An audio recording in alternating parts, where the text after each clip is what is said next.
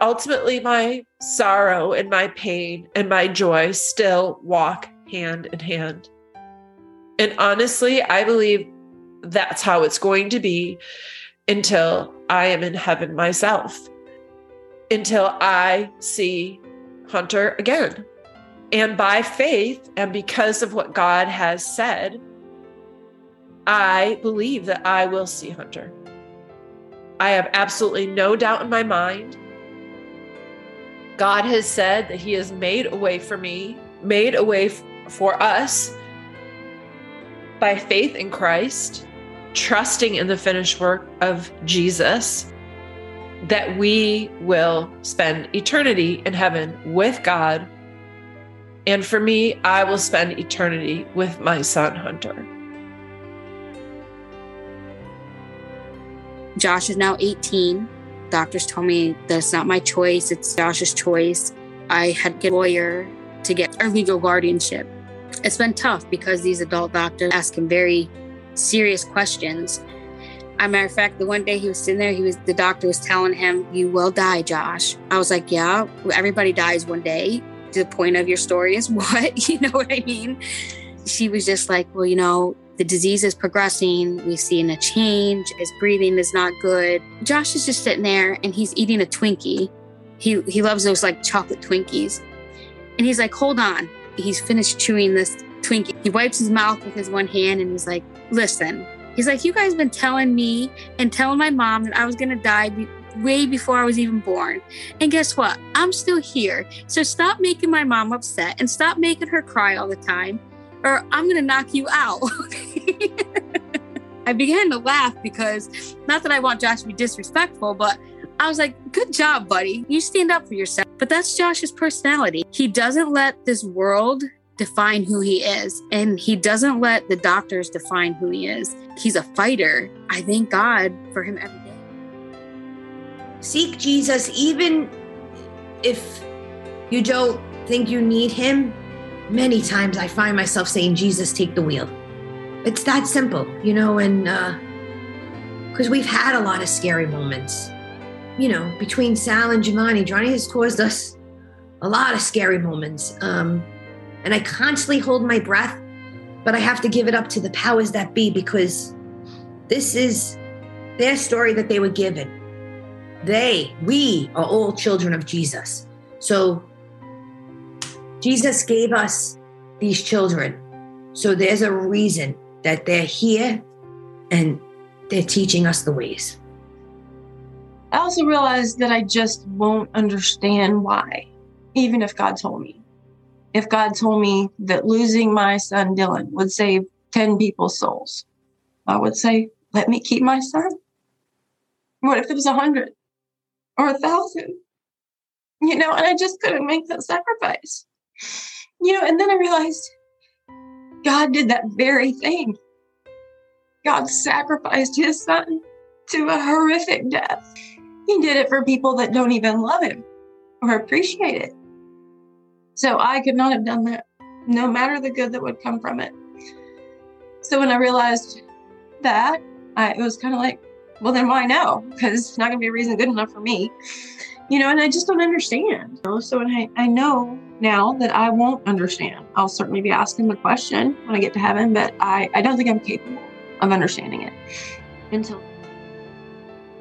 Ezra has 100% taught me to be present for I'm by nature type A, like to have a plan and, and details. And in this life, that just doesn't happen. There's no way around it. I truly um, have embraced, for the most part, um, in a lot of areas, the unknown. I would would say that we are present with him. We do enjoy every minute with him because we know that that's a gift from God, which every child, every moment with your child is, but especially, you know, the gift that we've been given of transplant. But just to be present is is huge for me because that's something that I really struggled with before. I read through the Bible. And so every time I get to the New Testament, I'm hesitant because uh, a lot of it is about how Christ healed people. And a lot of people he healed, like the lepers, he healed 10 lepers and only one came back to him to thank him. And I think to myself, oh man, I would have thanked you. I would have announced this to the world. And so sometimes it's very hard for me to um, to accept it, but I have to accept it because he's God and he's in charge. I may never know why Jimmy wasn't healed or why Jimmy got sick in the first place. And I have to say that's okay with me because he's in charge. And, and even though I don't think this is best, he does. As far as Christ is concerned, I, I if I ever doubted him in any way, in any in any moment, it, it all went away at the weirdest point because you would think when you lose your daughter that you you might drop the hardest um, as far as your relationship with him, and you, you might question at the most times. But whenever I felt her leave her her body and and take her last couple of breaths, I, I guess I just I felt a, a weird. Uh, I mean, it was obviously a very hard moment, but I felt everything that who she was and the spirit that she was and, and everything that was about her, whether her small personality, even after she lost so many abilities, everything that she was after her last couple of breaths was gone, and and what was left was her just physical presence here on this earth. And as beautiful as she was, you could just tell that her soul and, and everything about her was was gone and was at a different place at that moment. And I, I I just didn't question it anymore after that. I I knew where she was. I knew she was in a better place. As much as I wish I still had her here, my faith has never wavered since that day, knowing that there is something more than this place here A year and a half after Nick was diagnosed, one night I was screaming at God in the bathroom and I just said, Why, God? I just love him so much. Why? I said, I love him so much. And God said to me, I know. I love him more. Took a long time for that to really sink in. But somewhere along the line, I had completely forgotten that that God loved all of us more. He loved Nick more, me more, Abby more, Carol more. I didn't have to understand. I knew it was true. I knew it that night because God told me. He really told me. I know it in the very fabric of my being that Judd is alive. And I knew at the moment I lost him. I knew that that was not it, that there was so much more for his soul, that God was at work and, and he had just met his Savior face to face, whom he loved and been restored. And so I live every day with the confidence that this isn't all there is. And I think it's, we can easily be tied to this world. In our very souls, we're made for more. I live every day in not only that hope, but the joy of that. I did cry out to God and I said, God, why? He hasn't done anything wrong. He's a baby.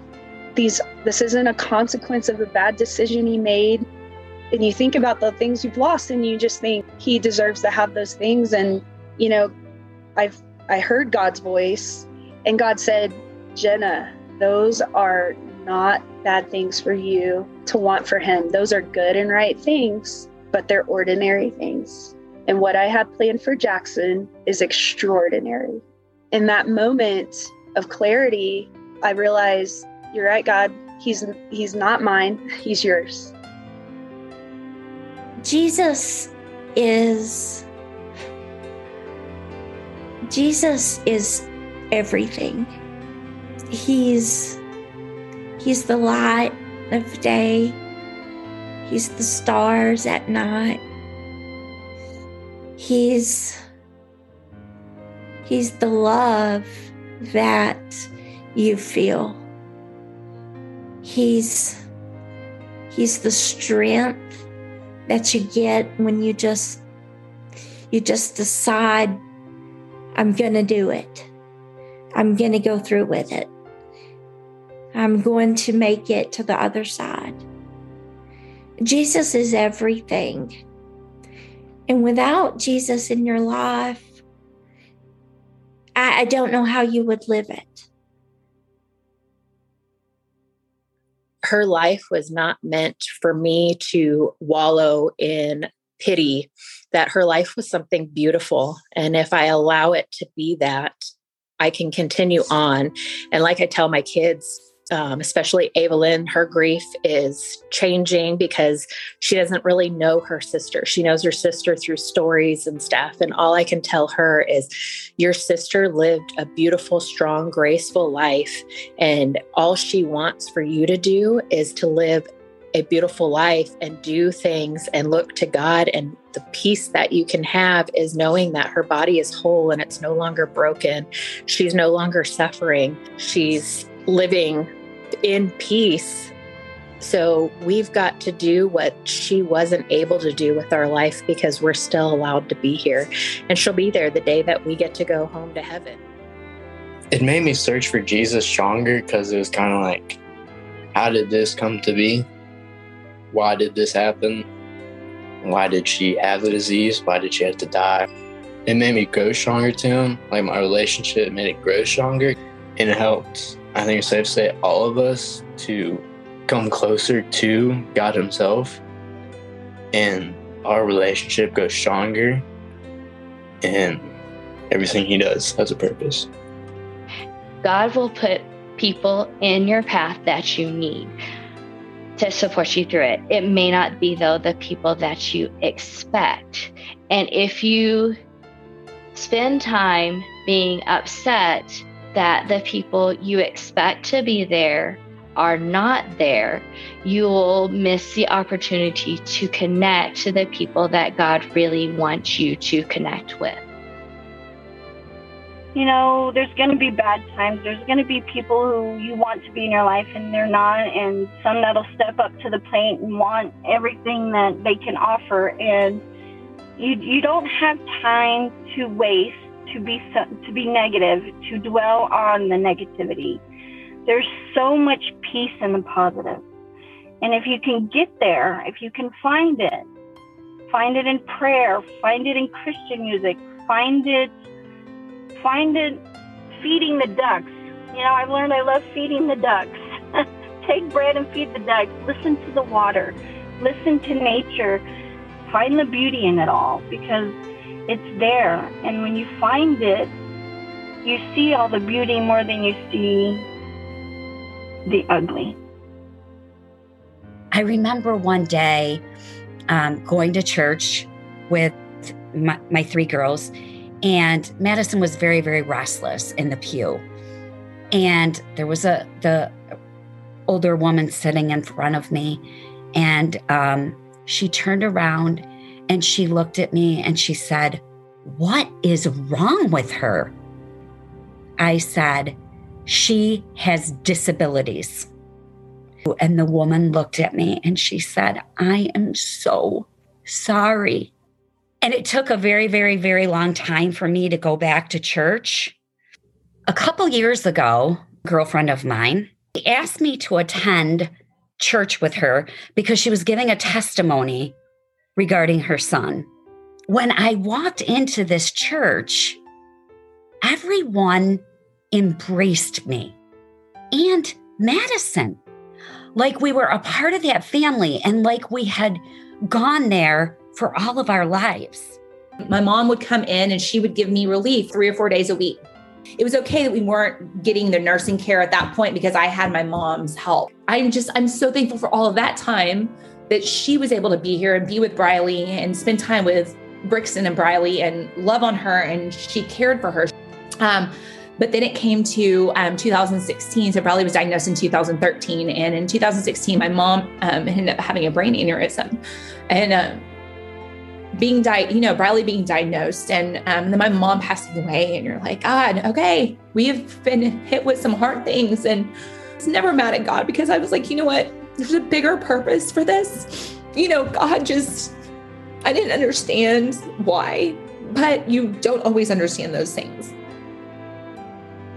Of all the lessons that Tori taught us, I would say the length of our life doesn't matter as much as how much we pour into it, what we try to give to others, how we love others. And I I think Tori's a perfect example of that. because she only lived for 20 months. But in those 20 months, she taught so many people so much about how to live life with joy, how to live life wisely. And I know for us, she also taught us that you can live with two different emotions at the same time, fighting in a battle. You can live with both joy and grief simultaneously.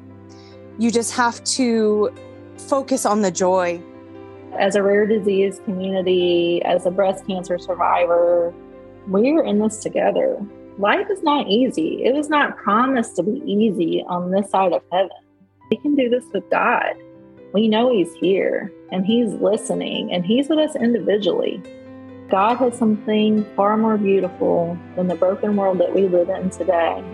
With the sicknesses, all that will go away when we meet God. It will be the most beautiful homecoming. We will see healthy kids. We won't see any more breast cancer. We'll get to live life to our fullest with our Creator. And I think it's important for us to have peace that God is writing our stories. This isn't our story to write. Don't give up before the miracle. For years, I had just prayed that God would restore what the locusts had eaten, prayed that we would have that the joy of the Lord is my strength and, you know, return to me the joy of my salvation. We can know the promise, but we don't see it because of what we're going through. I mean, this has been this has been my life for 14 years if I was to tell you, you know, we're 14 years into this, they would be like, I can't, that just amazes me. Okay, for today, just for today, you can do this. And to know that someone walked that journey, I think that has to be the testimony. The journey we have walked and just to not give up. I think, you know, in the deepest part of grief. We're scared to reach out to maybe our loved ones. We're scared to uh, maybe publicly confess, even just speaking to our spouse, our, our significant other. God is somebody we can go to who's unjudgmental when it comes to it. He, we can be honest with Him. Uh, he's going to love us no matter what. He understands it. He gave His Son. He willingly sent His Son here knowing everything that he was going to go through. So, if the most powerful, the most wonderful person that ever walked this earth, Jesus Christ, could go through what he went through for us, those that we don't deserve it, there's nothing I did ever or ever will do in my life to deserve his love and his compassion. But if he could do that, I, I think we can look and say, I'm no better. My child's no better. We have hope for a future. He brought that here and I know that through my relationship with him that I believe in him, that I will be with Anthony and Dalton and the rest of my family in heaven. And I know there's not going to be any more pain, no more death. You know, it's exciting to think about. And now when I think I want to go to heaven, most of the time it's not because I'm grieving and I just don't want to live anymore. It's that I just can't wait to get there. It's a reunion that I can't even imagine. And I always thought, okay, I want to go get to my boys first. I want to go see Jesus.